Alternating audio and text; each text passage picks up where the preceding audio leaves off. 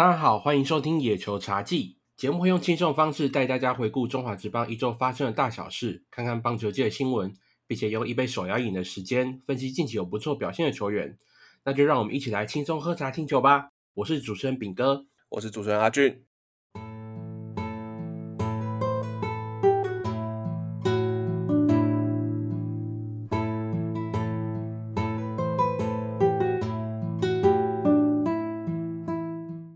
上礼拜其实我们收到不少的鼓励跟讯息啦，就是主要是呃我们老前辈 Hido 大联盟的主持人 Adam 跟 Jackie 他们有在 Hido 大联盟的社团里面，因为其实我们也听 Hido 大联盟很久了，然后他其实，在社团里面有直接 take 我，然后说我我偷偷开了一个新节目。因为跟大家说明一下，我我其实是野球革命的创办人，所以我在 Hito 大联盟的一百多集的时候有去上他们的专访。对，所以我我我不是第一次录 Podcast 啊。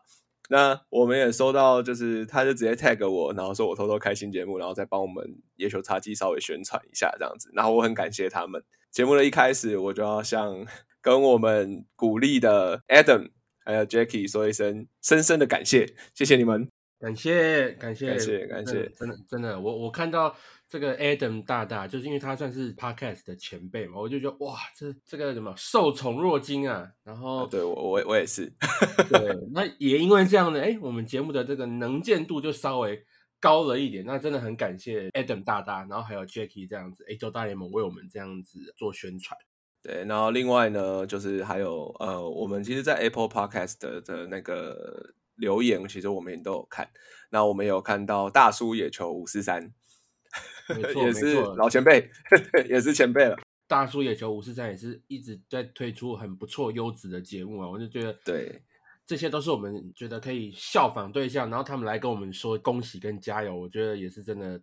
我们特别在这一集，在这一集一开始，先感谢这些前辈先进们，那我们一起加油，对。我们也会有任何批评指教，也欢迎所有的听众，就是直接把你们的想法就直接打在留言区那边。我们基本上每每我们每周都会看一次啦。对，没错。对啊，有什么想要问的数据问题啊，或者中华职棒的问题，还是希望我们讲的题目，也欢迎就是直接放在留言里面跟我们分享。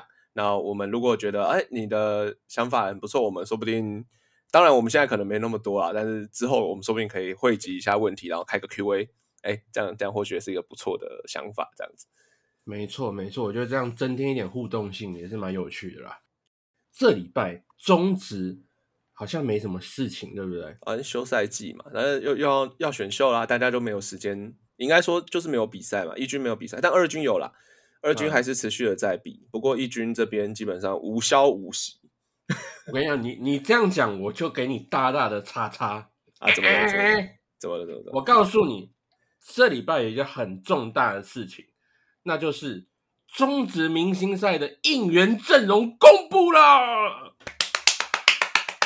呃，哇，这个哦，看到这个阵容真的是比看到明星赛或者是明星队的这个或中华队的阵容还要来兴奋。怎么说呢？这个史上最强最香的啦啦队要来集合了，号称啊。百位的这个女孩们会加入这个中华职棒明星赛的应援，而且哦，而且我在这边说，而且哦，李多惠确定参战，连两天李多惠参战啊！身为一个本职球迷啊，本职迷呢是非常非常开心的。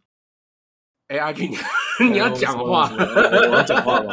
我想说你讲的那么嗨，我就让你讲这样。呃，没有，这个你难道你难道你都没有看到这个中华中职明星赛的这个应援阵容公布吗？有啊，就是就一天就是五十位嘛。对，一天五十位，两天加起来一一百位。去年好像也是这样子情况嘛，就基本上就是五队大阵容全部一起来。对对，这这让我想到那个啦，明星赛公布记者会上面蔡会长讲的是。呃，关于拉拉队哈，我相信名单不会让大家失望。我蔡会长也是很懂啊，很懂啦，很懂。毕竟宗旨就是宗旨就是还是要靠各种手段去想办法，就是获得球迷的关注。而且这阵子，包括陈杰宪跟周思琪他们都有讲到这个女孩经济的效应啊。那他们对这件事情都是非常非常的正向，就觉得说你球迷进场看球，不管你是看球也好看啦啦队也好，只要你愿意进场，那球团有这个收入，或者说中职有这个收入，那就是促进职棒经济的这个发展，所以这都是好事情。对啊，只要能进场，其实我觉得都是好事啦。就是基本上不论你是看哪一个层面，反正一个棒球赛有很多观点、很多层面、很多角度可以看呐。不论你是大炮哥，还是你是就单纯想要享受这个氛围、应援的氛围，还是你真实真的想要看球员的表现，还是专注在比赛上面，我觉得不管是，我觉得这就是中华职棒的特色啦。它经营到不管是场内还是场外，它都很吸眼球。那其实大家都可以，其实基本上看棒球这种运动娱乐这种东西，其实就是基本上就是 chill 嘛，就是呃，可能我今天晚上下班了，那或者是我今天晚上下下课了，然后我周末了，我就是想要跟家人朋友，然后一起到球场，甚至我自己一个人也 OK。那我就是想到球场，哎，享受一下这种轻松的氛围，这样子。没错，而且我觉得在这边我想要顺便讲一下，就是令我感动的事情，就是我前一阵子不是带朋友去看富邦的比赛吗？对，自从那次之后啊，就是我的朋友他就问我说：“哎，下一场比赛是什么时候？”然后跟我讲说：“哎，那他想要去别的主场，比如说像乐天，然后就就问我说什么时候可以再去一次？对对，再去什么时候可以再去一次？”我就跟他讲说：“哦，什么时候订票？哇！”你知道吗？他比我还积极呀！他那个那天爱上了，爱上了，他整个爱上了。那时候呃，乐天的是大概是前哎昨天昨天早上十点要抢票，我就大概九点多跟他讲说，哎，那个要准备了。他说 I'm ready，哈，就是让我觉得说哇天哪，太太酷了吧！他就是比我想象中还积极啊，因为他其实是不太看棒球的，但他因为。我大概去看过一次之后，哎，享受那个球场的气氛，那觉得还想要再去体验看看，我就觉得非常非常感动了。对，我觉得，我觉得只要有人想要看球，就欢迎大家带自己的朋友去进场啦。因为，哎，中职真的蛮缺球迷。对，没错，没错。对啊。对，最好是每一场都爆满，这样中华之邦才能越走越好。无论是球球球球场的内外内外硬体啊、软体啊等等之类的，都可以越来越好。这样呼吁一下，呼吁一下。是我们这边继续呼吁啦。刚刚既然讲到这个明星明星赛的应援啦啦队阵容嘛，那我们如果不公布的话，我觉得听众朋友可能会觉得有点啊，觉得有点可惜。所以呢，我们在这边，我跟阿俊决定来念出这两天应援的阵容。OK，那我我先呢。好，你先。七月二十九号，中信兄弟先发阵容：西西、云二、晴儿、波波、Julie、君君、凯蒂、尼可、Peggy、颖颖。啊，乐天桃园的话是兰兰、梦洁、林香、菲菲、曲曲、李多惠、若彤、戴颖、陈怡跟林蛋。啊，魏全龙是 Like、张晴、小印、马妹、Kiki、口水、瑞妮、Queena、米奇、星辰。统一的话，七月二十九号是社七、Yuki、艾露、Mina、Maggie、Joy、斐奇、瑞斯、Dora 跟一七。好，富邦悍将这边派出的是 Jessie、慈妹、秀秀子、杰米、奶昔、Tiffany、安娜、卡卡、维新、珍珍。OK，那我们继续念七月三十号。我觉得这种东西就是要大家就是两天我都念出来，然后让大家自己去想，对，然后去看 大家在这个地方可以按回放，对，可以按回放，你就大概知道说，对，如果你呢不方便查中职官网的话，我们我们先帮你念好了，这样。啊，七月三十号，七月三十号，七月三十号，中信兄弟呢是派出了西西、云二、晴儿、波波、白白、林可、君白、贵贵、短金跟小安。OK，好，那乐电桃园这边则是派出懒懒、梦姐、林香、菲菲、曲曲、都会、若彤、戴莹、陈颖、Yuri。那魏全龙呢是 Like、张晴、小印、马妹、Kiki、玲玲、罗拉、新璇、小蛙跟小蚂蚁。统一这边派出先发阵容是社七、Yuki、艾露、Mina、Maggie、Joy、斐奇、瑞斯、Dora 一七。好像跟昨天就是不是昨天七月二十号是一样的，对，是是一模一样，也是一模一样的。好，那最后是富邦悍将，七月三十号的话是派出 Jessie 慈妹、秀秀子、杰米奶昔、Tiffany、安娜、卡卡、维新跟珍珍。这个虽然也是一样啊，但我虽然也是一样，对，这个阵容诚意十足啦。那我觉得最特别当然是李多惠这次第一次参加我们对明星赛嘛，对，而且还连续两天啊，我觉得哇，这个今年的这个。进场人数啊，会非常非常的可观，而且基本上是应该是他第一次遇到有五十个啦啦队一起参加吗？还是他在韩子也有类似的活动？我这个我就不太知道，这个我也我我也不太晓得。但我觉得中职这种五十位、一百位啦啦队在明星赛一起，这根本 这我觉得这个其他球团呃，应该说其他国家的职棒应该也很少见啦，很应该是很少见了。对，我觉得这应该是中职特有的啦。OK，Anyway，、反正就是把这个分享给大家啦。好，我们接下来我们要讲的是二零二三年下半年的国际赛事。阿俊，你知道吗？今年的下半年有几场国际赛事可以期待？哎、我还真有点不晓得，我只知道说二零二三年有很多相关的国际交流赛要打，但是哦，真的是因为去年、今年其实已经有一个经典赛了，没错，对，经典赛已经引发大家很大的热潮了。那呃，经典赛后到底还有什么比赛？其实是我一直也很想知道，因为毕竟都是看新闻在讲什么亚运嘛，然后呃亚运啊、亚冠啊等等的，那这个就就很奇怪啊，到底是哪一个比赛？到底是哪一个比赛？还是说哦、呃哪些比赛是呃比较刺激的，哪些比较比赛是比较高级的，让我们一定要派一一流的队伍出去，还是我们就是派呃还好就年轻一辈的小将出去就好了？就是这些东西都是我想知道的，所以我也想问明哥，你你对这方面有研究吗？嗯，我对这方面略懂略懂。我这边跟大家说明，今年呢下半年的国际赛事呢，首先第一个在七月二十八号到八月六号之后有 U 十二的世界杯棒球赛，在八月三十一号到九月十号呢有 U 十八的世界杯棒球赛，而九月二十五号到十月七号有杭州亚运的棒球赛。最后，在年底的时候，也就是十一月十六号到十一月十九号的时候，有亚洲职棒冠军争霸赛，也就是你刚刚说的亚冠赛。哦，对，而这几场比赛当中呢，受到大家瞩目的就是杭州亚运了啊，因为最近杭州亚运的二十四人名单也出来了嘛。哦，对对对对对，主要是这次杭州亚运啊，这次杭杭州亚运，我记得以前以往杭州亚运是不是都是呃，可能是比较城市队或是业余队下去打的？是，呃，这几年比较偏向，因为自从我们开始分级之后，就是派我们就不会全部都派中职或是旅外，可能就是让亚运类别就是有业余去做出征这样子。但今年名单很奇怪，今年名单基本上不是直棒就是旅外。对这个，我觉得我们也可以跟大家好好来聊聊，说，哎，今年这个名单怎么样？这么的这么的特别哦？因为当名单公布的时候，其实 PPT 网友就说，哎，奇怪，怎么派这么多中职的好手跟旅外的好手？这是想想要去夺冠吗？这是夺冠的阵容嘛？我就觉得，哎，也蛮酷的啊。对，但也其实也反反映一件事情啊，其实台湾现在目前旅外的其实都算年轻人。嗯，没错，没错。我们可以先跟大家讲一下那个啦，跟听众朋友们先讲一下，说今年的名单有多有有哪些人好了，就是呃呃，像是业余，我们从业余开始讲，像王正浩、吴森峰、赖博伟，哎，和何库的嘛，和库的投手，那基本上这三个呃在业余界相当有名，这就 OK。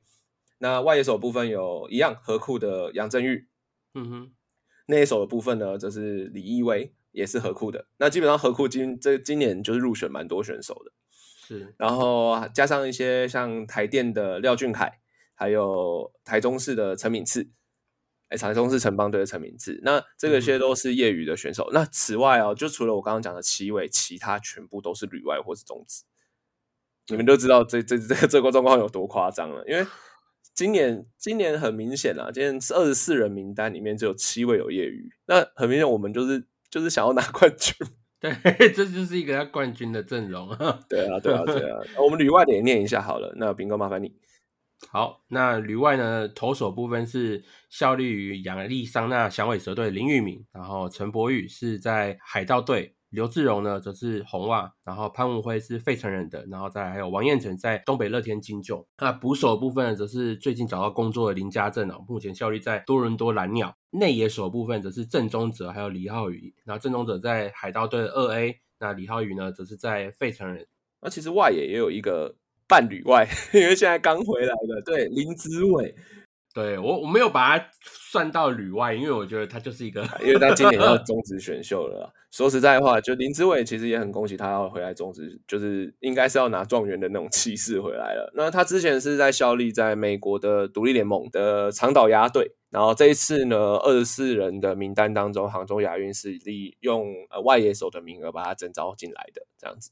这个蛮特别的哎、哎，对，还蛮特别的哦。就奇怪啊，为什么要征召林志伟？林志伟应该是里面里面看起来最老的。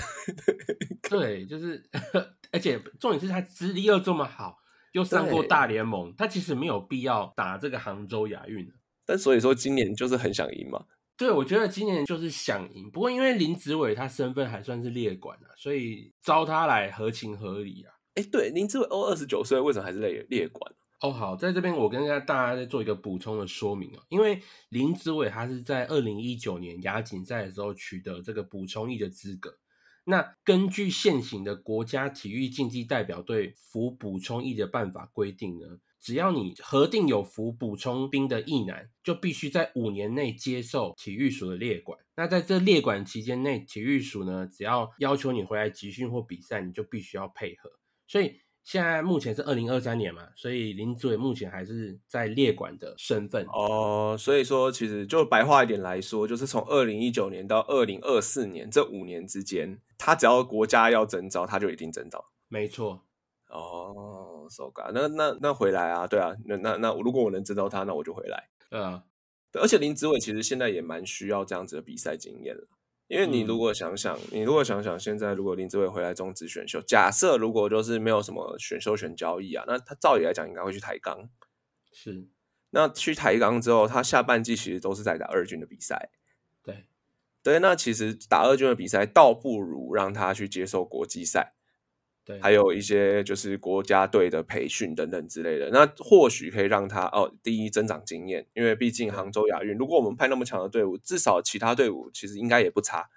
嗯哼，那那我们有很有很有可能让林志伟就是多多去累积，虽然他国际赛经验已经很丰富了，但是他至少是球队的像是一个支柱一样，让他可以维持身手维持的更好。明年开季拼拼看嘛，台钢一进来就应该要有一个很不错的开头，这样的感觉。嗯哼，没错，而且他也可以多练练外野嘛，对不对？对啊对啊对啊，他也可以多练外野，外野这个这个名单外野就还是让我很奇怪。我我我认真讲，因为我们之前有查过，呃，林志伟在长岛鸭队，也就是说他之前在独立联盟的出赛记录嘛。对，基本上他在独立联盟那边都是以二垒手出赛，对，全部都内野哦，他报名宗旨也是用二垒手的名义来报名的。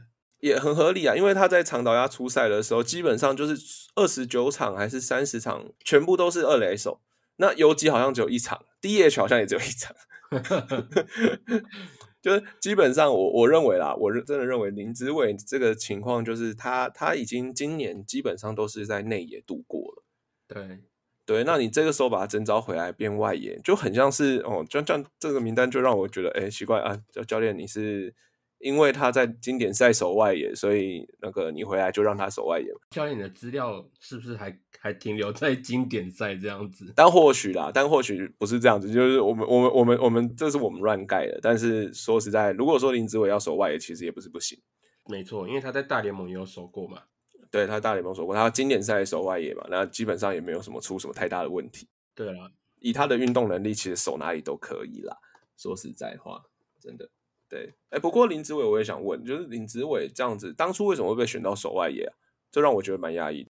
对，他在呃野球干一杯这个节目的时候，他受访有讲到，那时候他不是去澳洲职棒打球吗？对然后那时候他被获选为明星的外野手。其实那时候那个外野手应该他是要 key 内野手，因为他在那边都大部分都是守内野，结果可能是 key 错了还是怎样，然后就把他写成 OF，那哦，就是外野手，所以所以他那时候就获选明星外野手。那丙总那时候这时候在征召他，还就就问他说：“哎、那你外野可以吗？” 那林志伟想说：“哦，好哦，那就试试看。”所以他在那之前其实是也没有没有你那时守候叫他过外野。叫他蹲捕手，他也说可以，好不好？对你叫他蹲捕手也没问题，可以上场太傻眼了投球吗？可以，可以，可以，什么都可以做，所以。所以那时候他比较早回来台湾，跟着就中华队一起集训的时候，他就对外野这一部分就是有去做加强啊。他自己是说，他回来台湾准备经典赛的时候，才有再多练这个外野的部分。哦，所以其他要么在大联盟那种是浑然天成就对了，就是我不需要练，我直接上去就可以直接接了。对，我只能说他的真的是运动能力跟天分都非常非常的厉害。对啊，好了，其实林志伟基本上，因为我们之前有稍微介绍一下林志伟嘛，那所以所以我觉得就林志伟应该好了，就希望他可以成为这次亚运中华队的二十四人名单里面的支柱这样子。而且看起来，因为外野手这次只录取了四个，除了 林志伟之外，就是刚刚所说的何库的杨振宇嘛，然后还有富邦悍将的申浩伟，还有统一的林安可。对。哎，不要怀疑哦，海运就带四个外野手而已，没有没有别的。所以林志伟表示，就是林志伟绝对一定会是先发。没错，没错。对，除非林志伟今天可能被赶到内野去，然后就可能只剩杨振宇、申浩伟跟林安可的，就是三人的三人的外野的阵容这样。就是，可是这个名单看起来就是一副就是要给林志伟当中外野手的意思。对啊，或是右外野啦，或是右外野。对啊，我就觉得。有可能啊，林志伟就是右外野，然后林安可左外野吗？左外野，申浩伟中外野嘛。对，申浩，我觉得申浩伟中外野可能会稳一些啦。我呃，我觉得我是觉得这种这个阵容怎么排，应该都还还 OK 啦。对对对对对，好，那我们继续讲到那个，因为我们刚刚讲完了嘛，就就刚刚讲完那个旅外的名单了，那我们再讲一下那个中职这边派来支援的，好了。好，这边哦，魏全龙派出林凯威，那统一师则是派出了古林瑞阳，中信兄弟呢则派出郑浩君，哦，这是投手部分。那捕手部分呢，则是富邦悍将的戴培峰。那内野手部分则是乐天桃园林立，还有统一师的林子豪。那外野手刚刚讲过了嘛，申浩伟跟林安可，哎，对，其实都蛮年轻的哦，而且都蛮主力的，对，蛮主力的。好，那基本上这个名单基本上就是依照这样子跟大家说明啊，那。呃，也跟大家稍微讲一下好了，因为大家可能对旅外的、对旅外的这些选手们，可能像投手啊，可能没有到那么的了解。那当然，我这边可能也稍微整理一下数据，让大家知道说，哎，现在这些旅外的小将们啊，尤其是投手们，他现在的状态是大概怎么样？我们先从林玉敏开始讲好了。哎，你对林玉敏有没有什么印象？有，是就是黑豹旗、黑豹火嘛。对对对对对对，这是可以讲的吗？我我觉得可以啊，就是 OK 啊，很多很多很多怒吼怒吼事件啊，对怒吼事件，所以那个时候其实林玉敏好像被延上还是怎么样子。对对对，不过其实他因为他在最近应该说今年的表现其实都还蛮不错的嘛，这边可能到时候请阿俊可能帮我们补充一下，因为我对他的印象其实就是很会三振。我直接说了，他其实应该是这几年来我看过左投手完成度最高的一名出去的养成的选手。哦，对我我就直接这样讲了，因为呃，我先讲那个黑豹吼事件好了，那个应该大家就是应该呃，大家还会记得林玉明这件事情，就是他那个时候呃，在比赛结束的时候上来压嘛，嗯。那结果他在比赛车上来压的时候，结束一个用一个三振，然后结束一场比赛的时候，他就对着对面的对面的休息室突然吼了一下，也不一定是对对面啊，但是就是基本上就是有吼了一下，那就让新大新大富农的球员，就是他的对手觉得有一点不舒服。但是我必须说，就是这件事情其实也很扑朔迷离，因为当时呃声浪上面来说，有一部分的人会觉得说，哦，好像是新大富农先挑起的。还是或者是呃林玉敏这边是先调解，就所所以其实这件事情其实如果不是在场的人，其实会不太晓得为什么会这样。但其实老实说，棒球这个动这个运动就会是你是可以发泄情绪的，是。但是两边当然我们以球会友啦，那尽量是不要造成场上有任何冲突，其实是最好的。嗯。对，所以两边如果都有不舒服的话，我觉得就是 还是要讲清楚，这样会比较好一点点。但我们今天也不是在讨论他这个争议事件，我们今天比较想要着重在林玉明在就是他旅外之后的表现。嗯嗯，对，他在二零二一年的时候啊，跟亚利桑那的响尾蛇队签约，当时签约金啊，我就直接跟大家讲，签约金是五十二点五万。哦，哎，有没有有没有觉得，哎，最近五十万签约的选手好像有一个，就是郭宏志的侄子，对，就是那个林政伟，对对，林政伟也差不多是五十万美元的签约金，因为林林玉明还，其实林玉明应该算六十万，因为他其实还有七点五万美元的学费补助。哦，对，那基本上他林玉明的合约总值应该是六十万。嗯哼，那。接下来他到了响尾蛇队的时候，当然他第一年他可能都在呃新人联盟。那新人联盟 E A，他其实留下的留下的留下的 E R A 都不错，就是基本上都在三以下。哦，他在新人联盟出赛是防御力只有二点三五，然后 K 九值高达十六。哇，天，很高，很狂哎、对，所以有人说他其实，在新人联盟就已经不是他的层级了啦。嗯哼，对对对，所以他其实很快的当当年度，其实他就已经上了 EA 了。嗯哼对，那 EA 之后，他其实他的表现也相当不俗，因为他的防御率还是在三以下，大概二点九七。嗯，哎，然后出赛了七场嘛，然后七场都是先发，那投了三十三局呢，他被打了三十一支安打，然后失了十一分的自责分。那我先跟大家说，它的它的 K 九值还是没有减，它的 K 九值还是十三点五，虽然稍微 稍稍稍稍减了一点，但是还是很强的一个数还。是还是很狂啊。对对对对对，那它的 WHIP 就是相对新人联盟还要再高一点点了，它 WHIP 是一点四啦，所以其实 EA 二零二二年他在 EA 的表现其实没有到他想象中预期的那么好，因为他可能在被打被安打上面啊，然后保送上面，跟他送把垒把人送上垒包的情况上面来说，就是呃比较没有那么理想。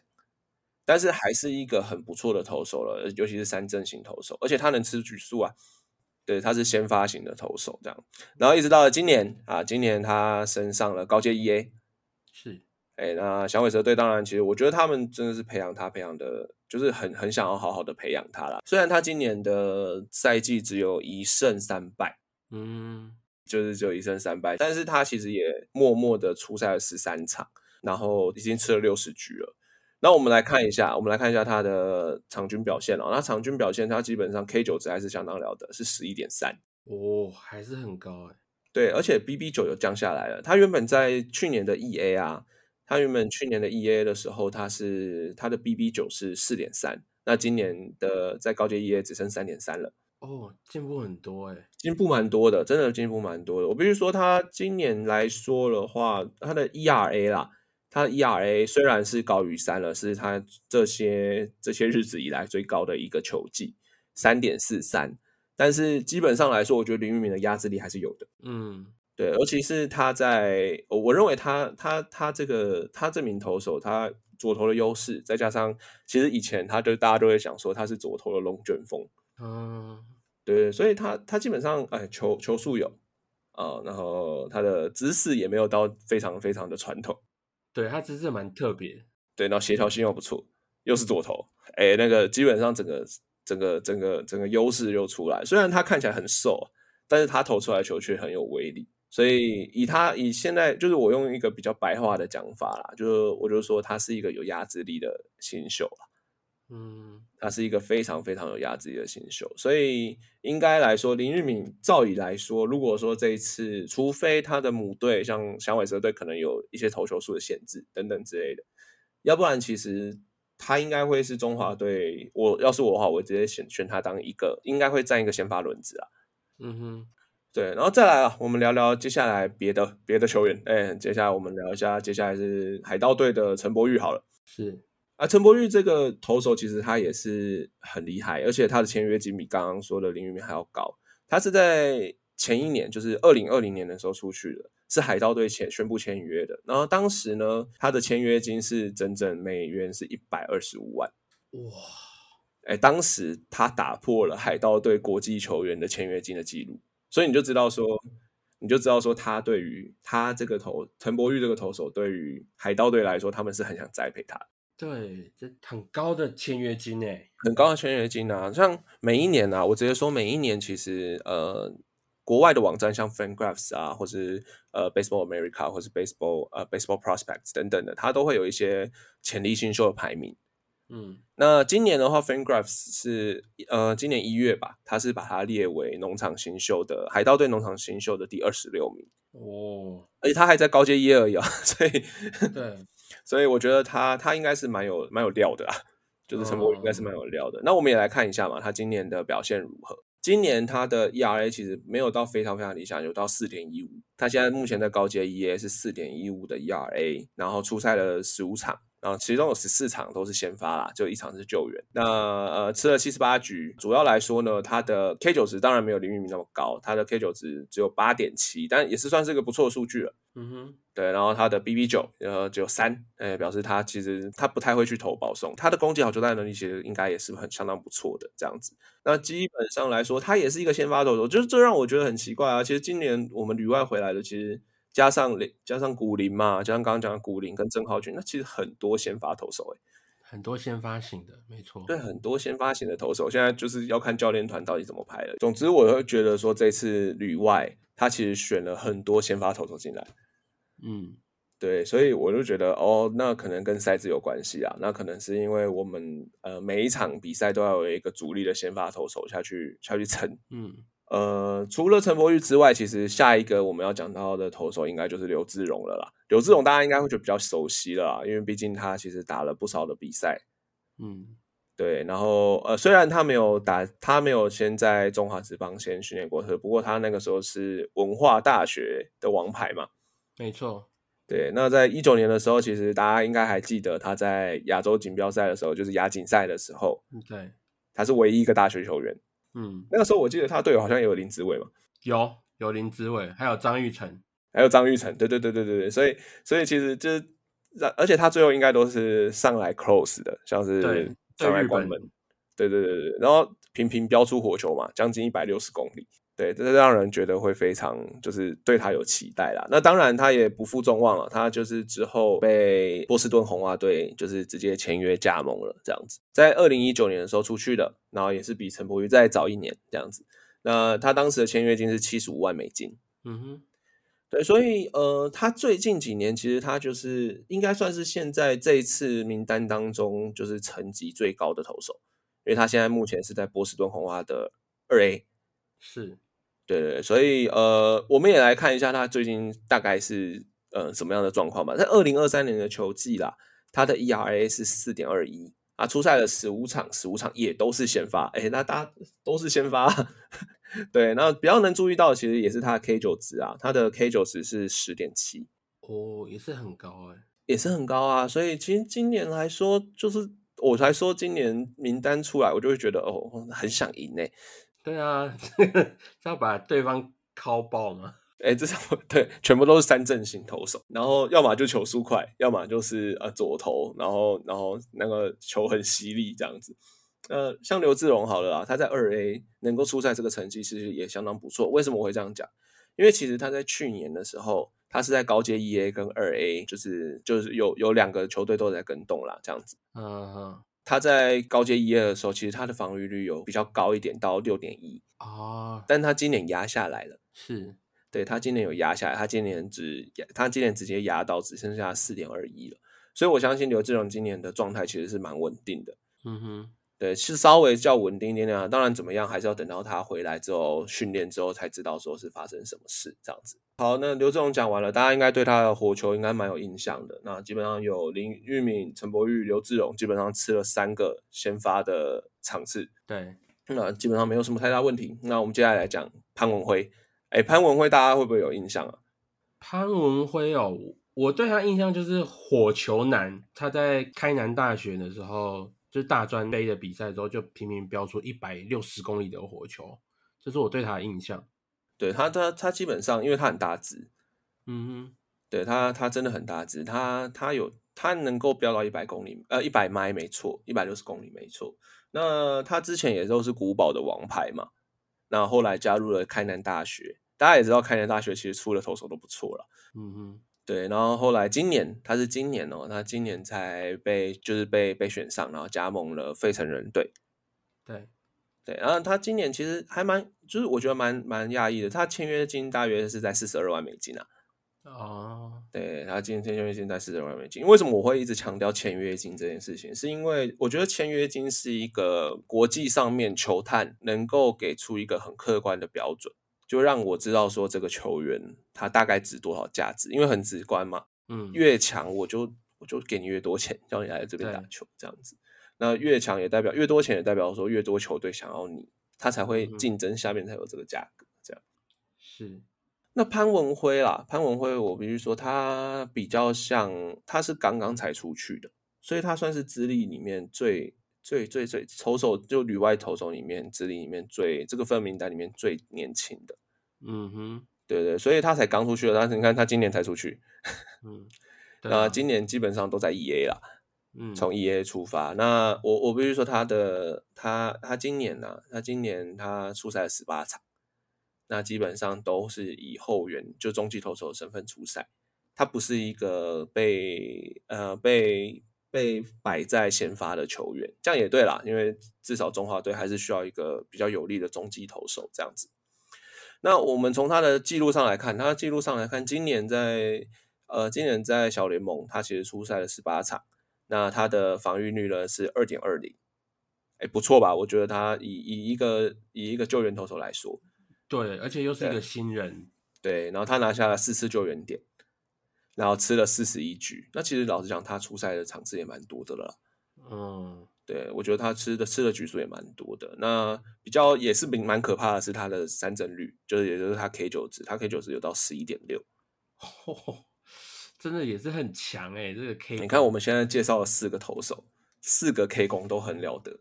都可以破十啊，对，而是我觉得最厉害的应该是他的 BB 九，就是潘文辉，大家会觉得他是火球男，然后因为他又大只，所以他之前在台湾的时候给人的印象是有一种控球不稳的感觉。嗯哼，但他这一次，我我必须说他他这次在国外，他现在目前今年在国外，他的 BB 九只有二点九，哦，嘿，这样很厉害哎，哎，表示他应该有调整过来咯。哦，对对对，就是大家会觉得哦，以以往他的印象可能是球乱喷啊，或者什么样子。对，但其实，哎，他出去国外，他已经出赛十八场，而且就是后援。那大家也知道后援其实代表什么意思，就是人家对后援投手印象可能会在于说，哦，他的保送率会不会上升，嗯，就是保送率会不会比先发投手还要来得高？但是他其实如果我们刚刚这样四个人看下来，他保送率反而算低的那一个。哦，对，所以潘文辉应该很适合做中华队阵容里面的呃救援，或者是呃对 closer 或者是布局。嗯哼，对，所以他基本上我我蛮看好这四位投手的啦，我真的蛮看好这四位投手的，因为基本上有这四位投手，中华队基本上两三场的胜利，我觉得他只他们只要不要，他们只要有发挥实力，那我觉得都会是一个还不错的呃先发投手还有救援投手的选择。嗯哼，对，我觉得教练蛮这今年的教练蛮蛮奢侈的啦，就是蛮蛮爽的。贤贤吴思贤教练，你你你 OK 的，你选这个名单选的真好。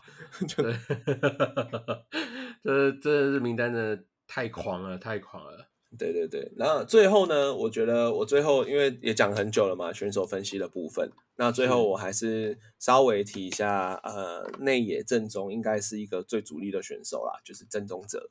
没错，正宗者。对，曾宗哲，大家大家有没有？大家应该对他印象最深刻吧？因为毕竟是经典赛名单之一。没错，那因为我们我们之前其实也有介绍郑宗泽在经典赛的表现哦，然后还有他在 E A 的呃高阶 E A 的表现。那最近他是升到二 A 了嘛？那你也可以看到说，他虽然说一开始的表现其实还在适应的阶段，有点挣扎，但是这几场其实慢慢场场都有乔安，那长打也有出来了，那甚至都会也没常常都会有盗垒啊等等很好的表现，所以我觉得他在二 A 其实哎也慢慢适应哦。那不晓得阿俊这边是怎么看郑宗哲这位球员？我觉得不管是打者还是投手啦，你在一个联盟里面，你应该就是呃，你你目光不能只放在呃我这个礼拜表现得怎么样。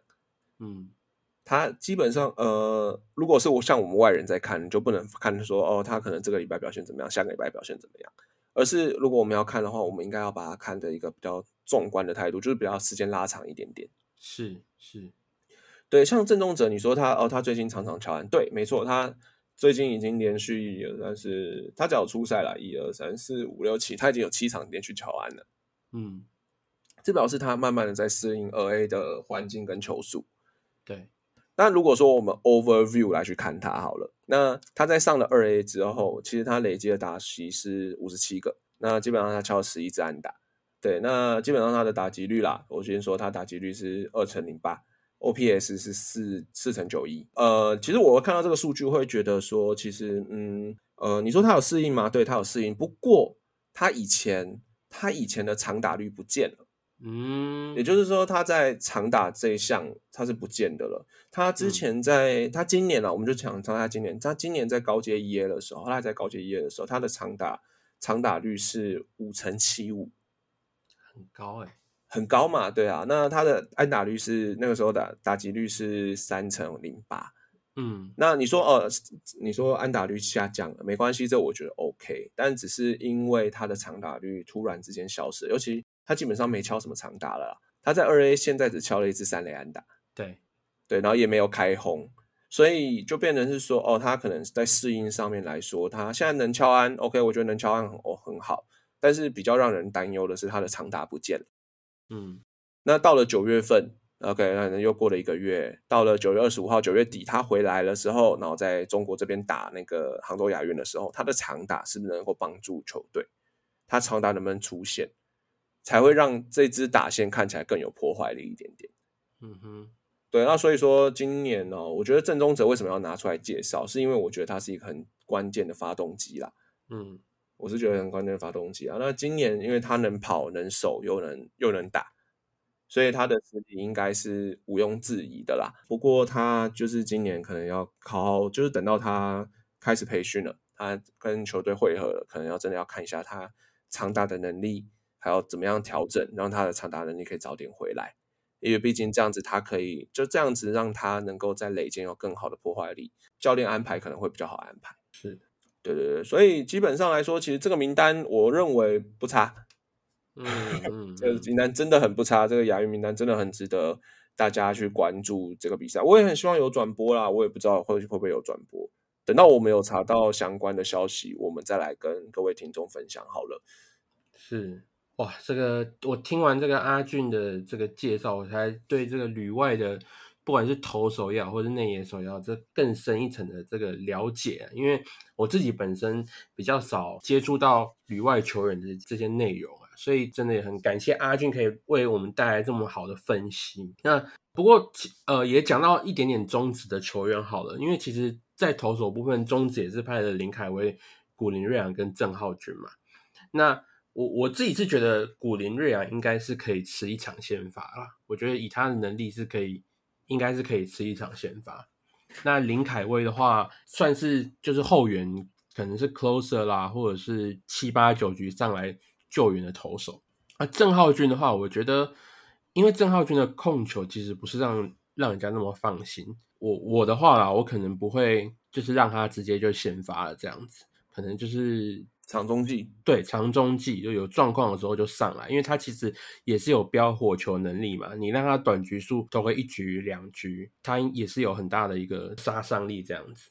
那捕手部分我，我认为啦，我认为戴培峰应该还是这次的正宗的，就是主战捕手应该是戴培峰，因为林家正目前在多伦多蓝鸟大部分都不是担任捕手这个职位啊，因为他大部分有几场是担任一垒手嘛，啊，甚至有在比赛的时候被叫上去上场投球，上场投球嘛，二刀流嘛，对不对？那当 closer 嘛，对啊，那个，所以我觉得林家正可能不会是主战的捕手哦。那 anyway，可能要看到时候集训的状况，但我还是会把这个捕手位置交给戴培峰啊。那至于内野手，那刚刚其实我们有讲到正宗者李浩宇、林立、林子豪，基本上李浩宇一垒啊，然后二垒林立。哦，三垒林子豪游击正宗者，我我觉得健康状况的话就是这样子。呃，外野手的话就是刚刚阿军有讲啊，申浩伟、林安可跟林子伟，所以我觉得基本上中职这次派出来的阵容，哎也是很强哎、呃我我们我们不是说我们不是说业余不强，啊，对对，我们不是这样讲哦，只是以我们真的对于这个名单的了解来说，我们先把业余摒摒除掉之后，我们如果真的想安排，我们可能会这样安排了。对，这是我我的，因为我自己的想法啦。当然，教练团对对对，的安排对于业余选手他朋友更多的了解，他们可能会做他的安排。只是以我们来讲，我啦，我自己刚刚是排出这样的一个阵容啦。对啊对啊，所以大家就是呃听听就好。对对对对对，这个这个蛮有趣的。那也另外跟大家补充一下啊，就是本届的杭州亚运呢，队伍啊，报名队伍有十三队，哦，这是历届以来最多的。那其实可能各位观众会可能想说，哎，奇怪，那为什么有的人说是写二零二二杭州亚运？那明明就是二零二三年举办，那是因为其实亚运本来应该是要在去年的，就是二零二二年的时候举办，但是因为疫情的关系，所以才延后到二零二三年，所以这个时间间隔的比较比较久了一点所以刚刚也跟大家做了分析，希望大家可以对这次的亚运名单呢。有更好的了解。那如果有任何的，就是问题，或者是想要再多了解，说，哎，可不可以再多分析一点其他球员呢？我们也会再继续来跟大家做分享，这样子。对啊，就是如果说自己也想要排名单，也欢迎就直接打在留言嘛。对，我们留言很很可以让你随随便便打什么就打什么。对，你们想打什么就打什么，我没有。可以，也可以到 FB 啊或 IG 啊留言，我们都看得到。好，那以上内容呢，就是我们本集的野球茶记，感谢各位收听，我是主持人炳哥，我是主持人阿俊，我们下集再见喽，拜拜，拜拜。